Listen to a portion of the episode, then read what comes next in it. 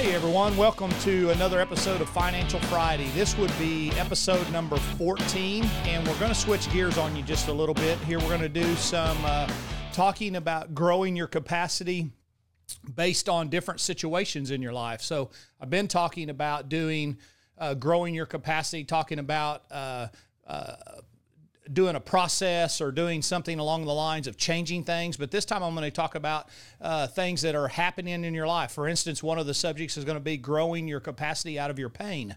Another one's going to be growing your capacity out of relationships.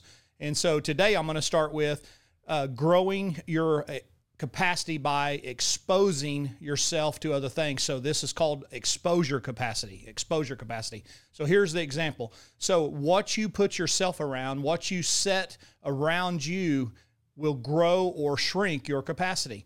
So if I set myself around people that are always having a poor mentality or a struggling mentality, then my capacity shrinks because then I, I, I set myself up for failure because I then shrink my capacity and kind of conform to the people I'm hanging out with. On the contrary to that, if I set myself around people that are successful and doing well and people that are growing financially, then that causes me to want to grow and expand my capacity. So, this is very important on where you put your exposure. And so we have to we have to think about this. We have to put our exposure in things that are growing us and not shrinking us. You'll remember in the Bible it says that you shouldn't put old wine or new wine into old wineskins. Got that backwards there for just a second. You should not put new wine into old wineskins. Why?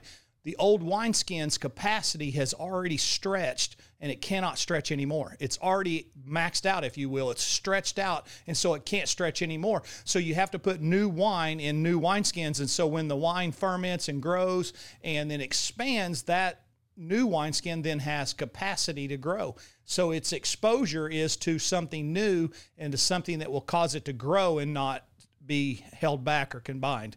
So we have to put ourselves in a position where we're constantly exposing ourselves to capacity. Let me read you something real quick. We have to expose ourselves to a bigger picture to get a bigger dream. We have to expose, let me say that again. We have to expose ourselves to a bigger picture in order to get a bigger dream. If we're constantly uh, basing our finances on a small dream or a small success, then we only have a small dream within inside of ourselves. We can't see a bigger picture. So we have to put ourselves out there to where we're looking for a bigger picture. Hey, a personal example in my life is I was we were wanting to be debt free. And so we researched and we did a lot of studying. And so I started studying guys and and and ladies that have been successful to be debt free. Does that make sense? So when I put myself into exposure, I didn't put myself into exposure of people that were constantly getting into more debt. I put myself into the exposure of people that had success on getting out of debt. And so I, I, I took what they did, the lessons they learned, the successes they've had. And so I started copying some of those. Did I copy them exactly? Like for instance, Dave Ramsey, I reference him a lot in these in these articles.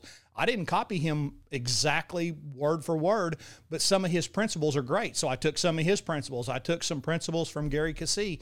I took some principles from Joe McGee. And those three guys combined kind of set my principle, if you will, and what I'm doing to get out. But the exposure of those three gentlemen then caused me to have a bigger dream. It's possible to be out of debt debt. And I saw that and I realized that I could get out of debt and I could do it successfully.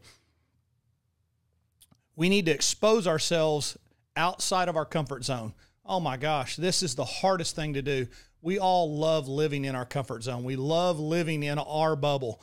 And because why? We're comfortable there. We don't want to expose ourselves and get outside of our comfort zone because we're comfortable in our own little world. We are surviving, we're paying our bills, we're getting by, we're living, we wake up every day breathing, we have success. No, we need bigger dreams. I understand it's important to get up every morning and be breathing. That is, yes, a number one goal. But we've got to have bigger dreams than that. We can't just rely on a small dream like, hey, I'm just lucky to be alive. No, we've got to be looking for financial success.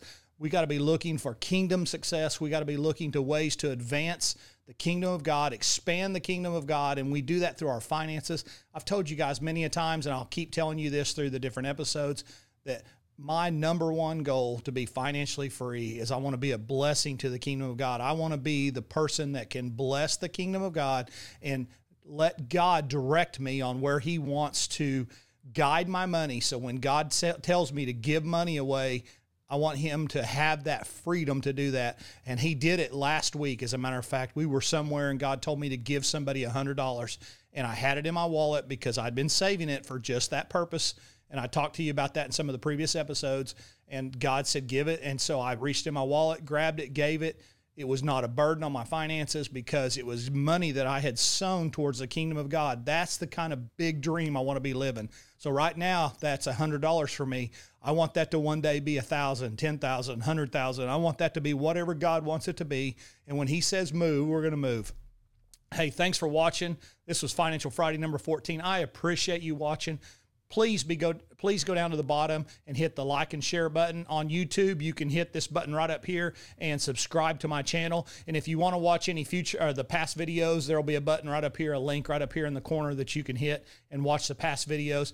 I appreciate you watching. And if you would like and share and hit the notification button, you'll be notified every Friday when I post these videos. Thanks for watching.